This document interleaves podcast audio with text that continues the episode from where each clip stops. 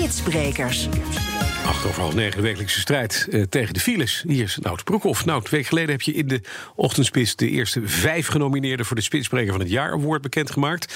We zouden er tien doen, vijf heb je gepakt. Welke waren het ook alweer? En dan gaan we naar de vijf nieuwe. Ja, eh, Veenstra, dat is een installatiebedrijf. Havenbedrijf Rotterdam spreekt voor zich. Groningen Bereikbaar, is een collectief van bedrijven in de regio Groningen. Touw is een advies- en ingenieursbedrijf.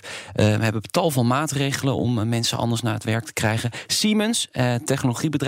Technici die mijden de spits met een algoritme. Dus dat zijn de eerste vijf bedrijven. En die waren blij dat ze genomineerd zijn? Ja, stuk voor stuk erg enthousiast. Maar ja, ze weten natuurlijk ook, Bas, het gaat nu pas echt beginnen natuurlijk. Die strijd die gaat losbarsten, want ja, het blijft niet bij deze vijf natuurlijk. Nee, precies. Die vijf, ja, nou, ik wil weten wie het zijn.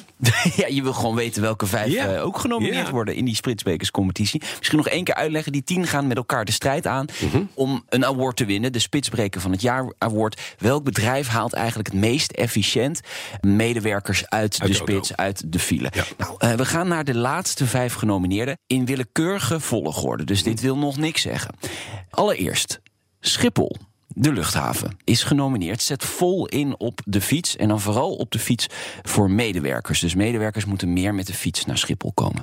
Dan de volgende genomineerde is Duurzaam Bereikbaar Heijendaal. Dat is een samenwerking van eh, verschillende partijen in Nijmegen en omgeving. De Radboud Universiteit bijvoorbeeld. Hogeschool doet eraan mee. Het ROC. De hele provincie is erbij betrokken en de gemeente. Om mensen in die regio beter naar het werk te krijgen en sneller. Dan ABN AMRO, ook genomineerd voor de Spitsbrekerscompetitie. De bank op de Zuidas natuurlijk. Verschillende oplossingen hebben ze daar bedacht... om mensen beter van A naar B te krijgen. De vierde genomineerde, dus eigenlijk de negende...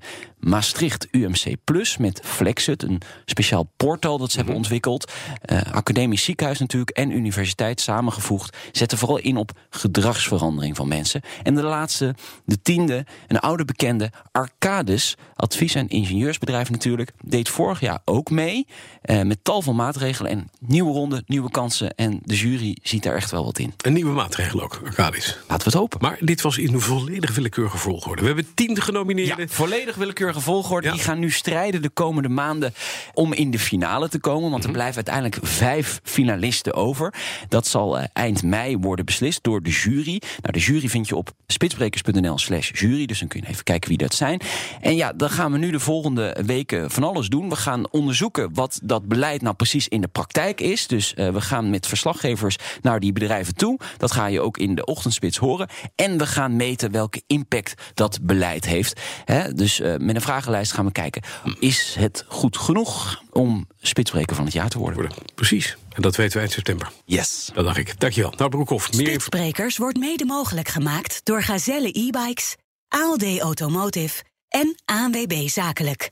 ANWB. Ook voor Zakelijk Nederland staan we klaar.